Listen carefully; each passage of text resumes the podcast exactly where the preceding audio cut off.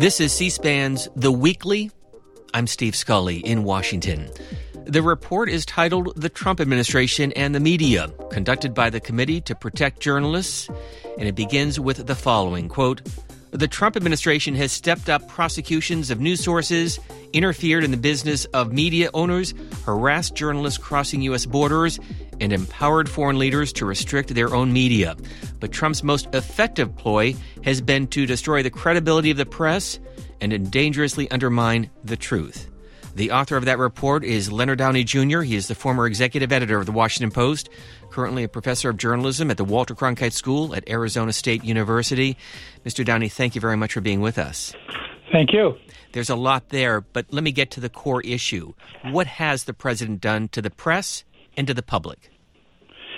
Uh, he has uh, repeatedly, going way back to when he was a candidate for president, repeatedly attacked the press and attract the, the credibility of the press, particularly when it's reported on him critically. When he's not liked what he's seen in the press, seen on television, he attacks uh, the press as fake news. Uh, uh, lots of other names, uh, and attacks individual reporters' credibility. In fact, p- people can see that every day right now during his uh, COVID 19 uh, press briefings, how often he attacks news organizations, the press generally, and individual reporters. And as he told uh, an interviewer uh, years ago, right after he became elected president. He does this in order so that uh, the public will not believe uh, reporting about him that he doesn't like, whether or not it's true. And of course, every president dating back to George Washington has had issues with the press. What makes President Trump different? Yeah, what makes him different is the ferocity of it, the repetitiveness of it, and the fact that there is uh, a uh, supporters, uh, millions of supporters of his across the country, and uh, some right-wing media outlets uh, that are uh, so supportive of him uh, that they believe what he has to say. As all these millions of supporters of his believe uh, that uh, the, the press is not telling the truth. Uh, and I think this is very dangerous for the role of the press in our democracy, and particularly this during this period when the reporting, when facts about the COVID 19 uh, and the response to it are so very important to literally the health of the republic and the health of individual Americans. Uh, to not have those facts believed because the president says they're false is very dangerous. And as you pointed out, the president on a regular basis, almost daily basis, having that that sparring with the press. Here are a couple of examples. The argument is that you bought yourself some time. You didn't use it to prepare hospitals. You didn't use it to ramp up testing. Right you're now, so, you're so, you're so disgraceful. It's so disgraceful the way you say that. Let, let me just listen. I just went over it. You've said repeatedly that you think that some of the equipment that governors are requesting they don't actually need. You said New York might need I- I not, didn't might not need that. I thirty didn't thousand. say that. You said it on Sean Hannity's on, Fox News. You said you know that why you don't might. why don't you some- people act? Let, let me ask you. You said why some don't states- you act? Why don't you act in a little more positive? It's always trying to My get question you, to you get is- you, get you. And you know what? That's why nobody trusts the media anymore. If you look at what I did in terms of cutting off or banning China from coming in, Chinese nationals. But by the way, not Americans who are also nice and coming easy, from China. nice and easy. Just relax. We cut it off. People were amazed. So do you acknowledge that you didn't think Keep your voice down, please. spread? Keep your voice down. Did you not How many? it was going How many? How many cases were in the United States? I did a ban. Some of the recent press briefings with the president, Leonard Downie Jr. As you listen to that, what's your reaction? Uh, well, first of all, it is exactly what I've been writing about in the report uh, uh, for, that he's been doing for years now. Uh, whether it's uh, it's whether it's in these briefings or uh, or the, the the encounters with reporters in the Oval Office or on his way to his airplane or in his tweets uh, or in the rallies that he held before the virus made those impossible. The same kinds of denigrating attacks on the press, the attacks on the credibility of what the press reports, and I might note, it's interesting the two examples you picked. It is disproportionately women who he who he denigrates, uh, beyond beyond even attacking their credibility, but really belittling them uh, in a way that uh, uh, that uh, seems very offensive to me. We should point out the report is available online at cpj.org. And let me put a couple of examples and get your reaction because this is included in your study. Back on February the 26th, the president saying that the low ratings fake news MSDNC and CNN are doing everything possible to make the coronavirus look as bad as possible. Then on March 8th, he wrote, The fake news media is doing everything possible to make us look bad, calling it sad. And then on March 18th, the president tweeted, I always treated the Chinese virus very seriously. Obviously, he's trying to have people believe what he says, even though that's not true, as opposed to what the media is reporting, which was true. The report also includes some information that is not getting as much attention, and that is reporters coming into this country from Central America, from Mexico, and being harassed. Can you explain? Yes, I was really surprised by this. I didn't know about it until uh, I and the researcher on the report, Stephanie Sugars, began looking into it. But uh, over, the, over during the uh, time of his, this administration, uh, reporters re-entering the country, sometimes from abroad, sometimes uh, I mean sometimes at airports from abroad, or at ports of entry along the border with Mexico, uh, have been harassed by border agents you know, when they present their passports, they have to re-enter the country. Uh, in some cases, they've been accused of of, of, of fake news, you know, parroting the president uh, and not not reporting favorably about the president, uh, asking uh, asking unpleasant questions, and most and most uh, problematically, uh, often uh, going through their cell phones uh, and their laptops to see what's on them. Uh, and uh, and it was discovered after this became a pattern.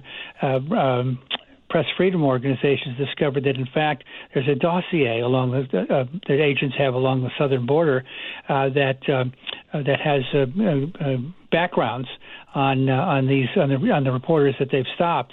uh, and then they stop those reporters more frequently. So, press freedom organizations have sued uh, to have the government explain what's going on and why it's going on. And why do you think it's going on? What's the motivation?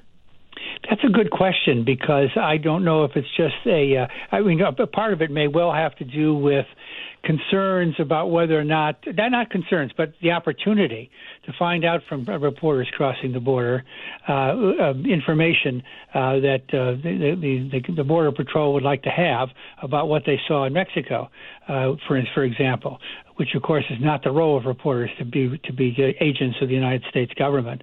But also, I think some of it is uh, seems to be just uh, uh, parroting the president. Uh, you know, to, um, that they, they they like what the president's saying about the press, uh, and they're doing their own little job to harass the press. As you know, Journalism 101, the basic questions who, what, when, where, why, and how. And so when the president says the news media is, quote, fake news, and you're teaching this to your students at Arizona State University, what do you tell them? I tell them that they, and this is the same thing that editors uh, are, are telling reporters today, uh, and that is you just you have to do your job. Uh, you can see this in the in the White House briefing room as reporters strive to not criticize the president, to not fight back against the president, but rather to keep asking factual questions, determinedly asking factual questions, rather than saying, "But Mr. President, you're mistreating me." Jonathan Karl, who's one of those reporters in there, ABC News correspondent for the White House, who's one of the reporters sometimes in the briefing room, does take it upon himself as the president of the of the, of the correspondence uh, to sometimes uh, uh, call out the president and the fact that he's treating the, the the reporters badly. But by and large, their job is to do their job, and uh, and uh, holding the government accountable has always been one of the most important missions for me in journalism, and that's why I teach investigative reporting uh, now because uh, I was an investigative reporter. I, I, I supported investigative reporter reporting the whole time I was editor of the Post, uh, and uh, and I'm uh, helping students learn how to be investigative reporters. And I try to impress on them the important role of holding government and, and other and other powerful other power centers in American society, whether it's uh, uh, corporations or charities or sports teams or what have you, accountable to the American people. And of course, that dates back to your years at the Washington Post during the Watergate investigation. And I want to share with our listeners uh, one moment between the president, Richard Nixon, and his then White House press secretary, Ron Ziegler, your former boss, the Washington Post, included in this conversation. I want it clearly understood that from now on, ever, no reporter from the Washington Post is ever to be in the White House. Is that clear? Absolutely. and but never, so, never in the White House. No church service. Nothing that Mrs. Nixon does. You tell Connie, don't tell Mrs. Nixon because she'll approve it. No reporter from the Washington Post is ever to be in the White House again, and no photographer either. Mm-hmm. No photographer. Is that clear? Yes, sir. None ever to be in. Now that is a total order, and the, and if if necessary, I'll fire you. You understand? I I do understand. Okay. Yes. All right. Good. Okay. Thank you. That from December of 1972, and I know you've heard that before, Leonard Downie Jr., but as yeah. you listen to it again, your reaction? Uh, well, uh, he did attack the Post regularly publicly, also in the same way that uh, Trump attacks the president generally now. However, uh, he, he was he, he was mostly focused on the Post itself, and some of the worst things he said were in these uh, in these tape recorded conversations that were not public at the time. And it's interesting because a lot of what you hear Trump say now is very much what uh, Nixon was saying in private uh, to his uh, to, to his aides uh, about, about the press. A lot of it much more vituperative than just saying the Post would be banned from the White House. But of course, the big difference is there wasn't cable television in 1972, talk radio. Today, the president has Rush Limbaugh, Fox News, One America News, and other outlets. Yes, that's right. Uh, and uh, um, so he's got he's got an echo chamber. Uh, in addition to his own aides, I mean, there was another thing about Nixon is that uh, Ron Ziegler, his press secretary, and Bob Dole, when he was chairman of the Republican Party, uh, did echo the president's attacks on the Washington Post. But by and large, the rest of the government, which is one of the reasons why we were able to conduct the Watergate investigation, uh, played us straight with the press. That is not what's happening in this administration uh, to a great extent. There are, there are many of the officials are just as uh, are just as uh, nasty to the press uh, as the president is. Interestingly, though, he's not able to um, maintain the kind of uh, of discipline he would like throughout the administration. So there are uh, uh, people who are unhappy with what's going on, who disagree about what's going on at various times, sometimes before they got fired, who will talk to the press, not always with attribution. And so some of those stories, which are holding the administration accountable, are from uh, sources that must maintain their confidentiality in order to keep their jobs. And of course, the president then has the advantage of saying these sources don't exist. He says that every day, almost, uh, that these are uh, these these people don't exist. The reporters are making them up, and obviously, it's difficult for the reporters to prove that they're not making them up when, in fact, the people want to be uh, their their identity not known. Your report also quotes Fox News anchor Chris Wallace, and he said the following in December of last year quote, I believe that the president is engaged in the most direct, sustained assault on freedom of the press in our history. Those are some strong words. Yes, and I agree with him. At least when when you say our history, at least it's the history that you know that he and I have lived through. Uh, I don't know what went on, uh, you know, in, uh, way, way, way back at some point. But yes, I think that's absolutely true, and it is sustained. It's sustained on purpose, and you can see from opinion polls that millions of Americans who are blindly following the president uh, believe what he's saying. And this is the danger. The danger is not it's not like with Nixon, just that Nixon's attacking the press because the uh, the end result for him was not very good, uh, but rather uh, uh, the sustained attacks and being supported by the right wing media and being supported by members of his administration is convincing many Americans that in fact the press is not telling the truth, that facts are not facts, uh, and that lies are in fact uh, true. And that, to, to, me, is very dangerous for democracy. Never mind whether or not it's it's something that makes reporters uncomfortable or or might anger somebody in, in a newsroom. But that's not important.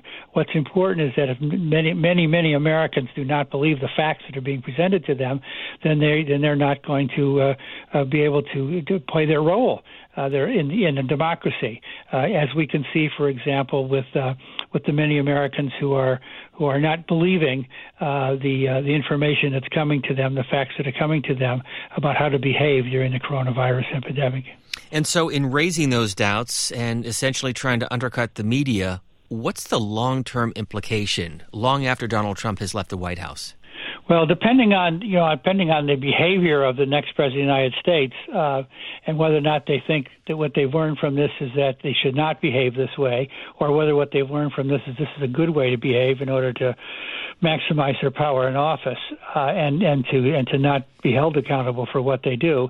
But the the long term implication is that there will be all these many many millions of Americans who will continue uh, to not believe uh, what's being reported by the by the news media, uh, and that and that's detrimental to the all the activities of the country. Leonard Downie, you came up with a report back in 2013 that looked at the previous administration, Barack Obama. What did you learn back then? I learned that um, although the president literally took office saying on the first day we have the most transparent administration in history, did not. Instead, they achieved a very tight control over information, over the messaging. Uh, it was difficult for reporters to interview administration officials without the permission of a press officer or the presence of a press officer. Uh, they often uh, argued with reporters, uh, the, the, the reporters' questions and so on. However, all of this took place in private. Uh, and uh, they were not they were not attacking the press publicly. When I when I did that report, I interviewed the press secretary Jay Carney, who's now the head of uh, media relations for Amazon, and he argued with a lot of my questions, a lot of my a lot of my conclusions, It was a very animated discussion. Uh, but uh, but we had a discussion. He was accessible, unlike the unlike the current uh, press office, which did not respond to my uh, several attempts to interview them for this report. He was not only accessible, he did not he did not publicly denigrate the press. He might argue with individual reporters in trying to get the administration's message across, but it was not a public denigration of the press, and that is a very big difference. What does the First Amendment to the U.S. Constitution mean to you?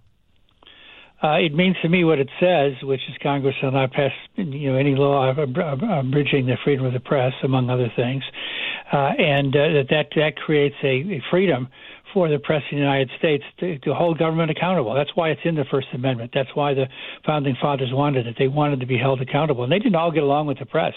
Uh, Jefferson and Washington and others had, yeah, a lot of conflict with the press, as you said earlier, but they still did not believe that it was right to try to suppress the press uh, or to uh, or to uh, uh, attack the press publicly, uh, and. Uh, uh, and and it, it was what makes us different from most other countries around the world. I was the Washington Post correspondent in Britain in the early '80s, and I was repeatedly told by um, by uh, journalists there and, and public officials there that the Watergate investigation by the Post would not have been possible uh, in Britain uh, because of the laws that they have there in which the government can intercede uh, at any time to stop the reporting on any story that the government argues is dangerous to the to the to the government. Well, I ask you about the First Amendment because I'm curious how foreign leaders view this president and the way he treats the media and whether that has any impact on those countries. Yeah, well, we've seen, in fact, that it does have impact. Uh, that a number of authoritarian leaders are taking steps to restrict the president, to restrict the press in their countries, and in many cases, they've used the same language as the president, talking about fake news. And in some occasions, which really surprised me when I found out about them, they took these steps shortly after meeting with the president. I don't know exactly what they talked about about the press, but uh, but uh, they they they essentially said if this is something that can happen in the United States, why can't it happen in their country? The report is titled The Trump Administration and the Media. And something that I had not heard of before, but it's in your report, is that this campaign, the Trump reelection campaign, suing the New York Times, the Washington Post, and CNN for opinion pieces. Has that right. ever happened before? I don't know if it's happened before, but all court cases would indicate that, uh, that these aren't these suits aren't going to go anywhere. They're nuisance suits. I think they are to again to to speak to the president's followers, to to uh, to denigrate the press. Uh, to you know accuse the press of, of libel, and so that they won't believe what they see in the press. Uh, I don't see much chance of that going forward. The, the president is, although although it will cost news media obviously money to defend themselves until they're thrown out of court. Um, but the uh, uh, the the interesting thing about this is that the president himself has said that it's time to change the libel laws. Uh, again, a, a further a further indication of his authoritarian approach to the to the news media. Uh, but in fact, he can't change the libel laws. Congress cannot change the libel laws. Under the First Amendment, uh, uh, libel is, is uh, libel laws are by and large state laws, and they are overseen by the by the uh, by the courts and uh, and the uh, uh, Supreme Court in many many decisions had made clear uh, how, that the freedom of uh, the press under the First Amendment is paramount. that was certainly the case in the Pentagon Papers decision, uh, which said that the government cannot, under the un, unless it was extremely dangerous conditions, could the government stop uh, the news media from publishing something in advance, and it's never been tried since the Pentagon Papers decision and and uh, also in a decision called New York Times versus Sullivan, which means that a public figure cannot successfully sue for libel, i.e., the president or the president's campaign, uh, unless they're able to show not only that that what it is is false. Uh, but also that it is uh, it is a, a, mal- a malicious disregard uh, of, of of the truth and uh, that's a very that's a very tall order. And obviously, uh, the, I, the campaign knows this. I, I think those suits are primarily to uh, attract attention to uh, to their contention that the press is not being fair to the president. And of course, we know that journalism is the first draft of history. Often that draft is wrong. So, what specifically are the obligations of the news media to make sure that they get it right and don't give the president that political ammunition to call it fake news? Yeah, I, I would disagree a little bit with your premise. I don't think it's often uh, the, uh, that the first draft is wrong. Sometimes it is, uh, but uh, uh, and there's all different kinds of reporting about each subject going on from all different kinds of news media, and some may make mistakes. Uh, um, uh, from my observation, I've not seen very many major mistakes, uh, but I do see at also that the press continues reporting on the subject. Right now, we're, for instance, watching the, the news media uh, uh, grapple with the fa- with you know how did the COVID virus start, uh, how did it make its way in the United States, uh, you know, at what, uh, how fast did it grow here? And that reporting is necessarily incremental because there is no there's no report, there's no there's no Pentagon papers that, that to to rely on, and so they they piece together the story. And sometimes the pieces are wrong. It's like putting a jigsaw puzzle together. You got that piece that looks like it'll fit in this corner or over there in the middle, and in fact it really fits in the bottom once you finally figure it out. And so uh, the press should be judged on the on the uh, the overall performance and not whether individual mistakes are made. I, have often said, I say this in a, a memoir that I've, I've, written that comes out in the fall, that the uh, the daily news a newsroom to me, a daily newspaper to me, yeah, is the equivalent of putting out a daily newspaper is like a, a, a car company in one day designing a brand new model of a car, making that model of the car, and selling it the next morning. Uh, and that's how complicated it is. And so mistakes will be made. And so there's always going to be some mistake for the president to to, uh, to seize on. Although often what he calls mistakes aren't. He's not telling the truth. The the story was accurate. But uh, but those things will happen, and uh, it's it, that's why it's important for the media to correct its mistakes. I do fault news media organizations when they don't correct their mistakes in a timely and obvious manner. Uh, but as long as they do that and get the record right over the long run, uh, that's their job. And an important point that's also in the report is that scrutiny not only here in Washington by the media, but also at the state and the local level. And that's where we're seeing a lot of these newspapers struggling. Yes, because they no longer have the uh, resources that they had before. Their staffs are much smaller. Some of them are even going out of business. They're not publishing as often.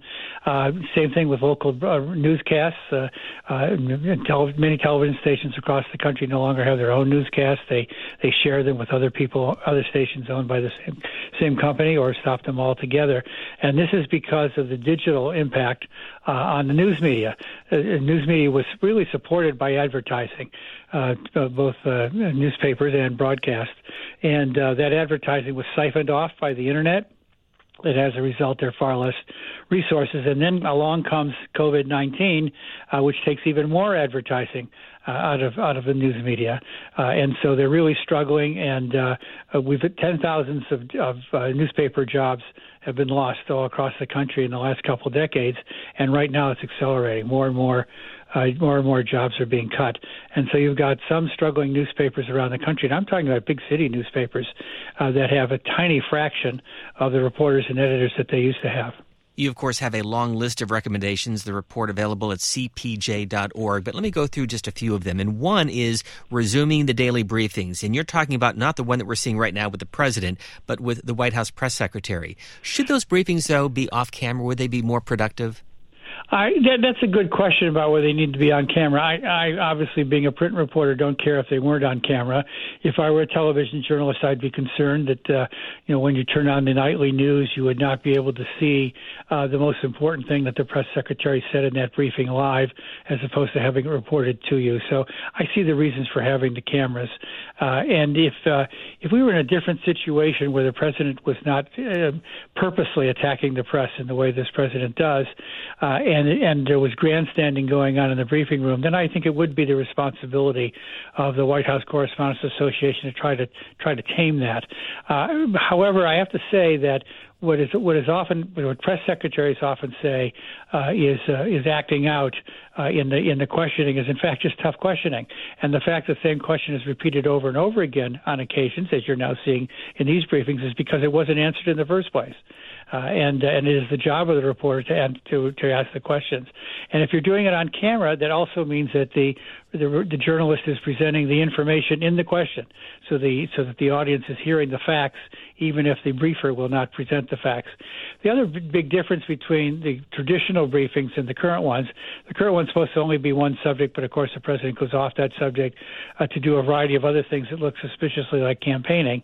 Um, but the, uh, the the briefings with the press secretaries and experts that they would bring in, and occasionally the president would come in, were intended to cover all the uh, all the things that were going on of importance that reporters needed to ask about for the benefit of their readers and viewers and listeners, uh, and uh, and that was that was very useful. Also.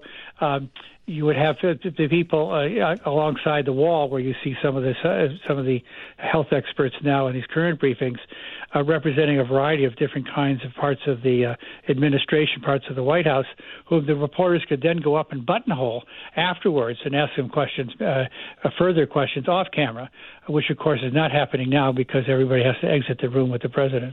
Another set of recommendations uh, ending the practice of bringing espionage charges against those news sources who leak classified information and don't threaten the broadcasting license of television and radio stations. Can you touch right. on that? Yes, first the first one, uh, the prosecutions of uh, news sources, the prosecutions of administration officials and contractors who provide uh, uh, conf- uh, uh, confidential information to to to reporters, classified information to journalists, was actually started during the Obama administration. That was one of the things that I revealed and criticized in my 2013 report on the Obama administration, the press, was that they were using a, 20, a 1917 uh, Espionage Act that was designed to uh, prosecute uh, spies for foreign governments during World War One. They were using that to prosecute uh, sources of confidential confidential information to the news media, uh, and that was a, that was a terrible thing that the uh, Obama administration was doing, and it's been picked up uh, by by the uh, by the Trump administration, and they now I think have prosecuted almost as many uh, sources of information, uh, somewhere around nine or ten, as the Obama administration had, and uh, and that is uh, that that is very chilling uh, to to potential whistleblowers who who want to, want to reveal to the media things that are going on inside the government that appear to be very dangerous to the American people, if not illegal, uh, and uh, and also it raises the possibility of whether or not the press. The reporters themselves might be prosecuted under this act. There's been no court cases to say one way or the other. And one final point, because four of the last five presidents have been reelected, dating back to Ronald Reagan through Barack Obama. So, if Donald Trump is reelected, what would a second term look like in terms of the press and the presidency? Well, on the one hand, he would not have to be worrying as he is now about being reelected, and therefore would not necessarily have the motivation to attack press coverage that's unfavorable to him or that he sees as unfavorable to him uh, for fear of not being reelected. However, I believe his entire life history has shown uh, that his image is extremely important to him, whether it's for reelection or not. Uh, and uh, and he's and he's very thin-skinned about anything that is unfavorable about him. So I, I would guess that he may feel he has even a freer hand uh, to attack the press and maybe even seek unconstitutional means of muzzling the press or or doing other things to the press to for his benefit, uh, uh, knowing that uh, he no longer would have to be uh, run run for reelection and be judged for that. And in researching this report, your biggest surprise was what? Oh my golly! Um, I guess it was uh, Well, first of all, the threats against media organizations, uh, the the nature of the attacks uh, on um, individual members of the press by uh, uh, by supporters of the president through Twitter and otherwise. Uh, the, the security that newsrooms have had to have had to erect, the fact that many reporters covering the administration now have to have uh, uh, special means of contacting them on the telephone uh, to protect uh, the uh, confidentiality of the callers, uh, things that I never would have imagined uh, in the American democracy. The report is titled The Trump Administration and the Media. Its author is Leonard Downie Jr., the former executive editor of The Washington Post. He currently teaches journalism at the Walter Cronkite School at Arizona State University. We thank you for being with us. Thank you very much. And a reminder, this podcast and others available on our website at cspan.org slash podcast. And be sure to rate and review us. We look forward to reading your comments. I'm Steve Scully in Washington. Thanks for listening.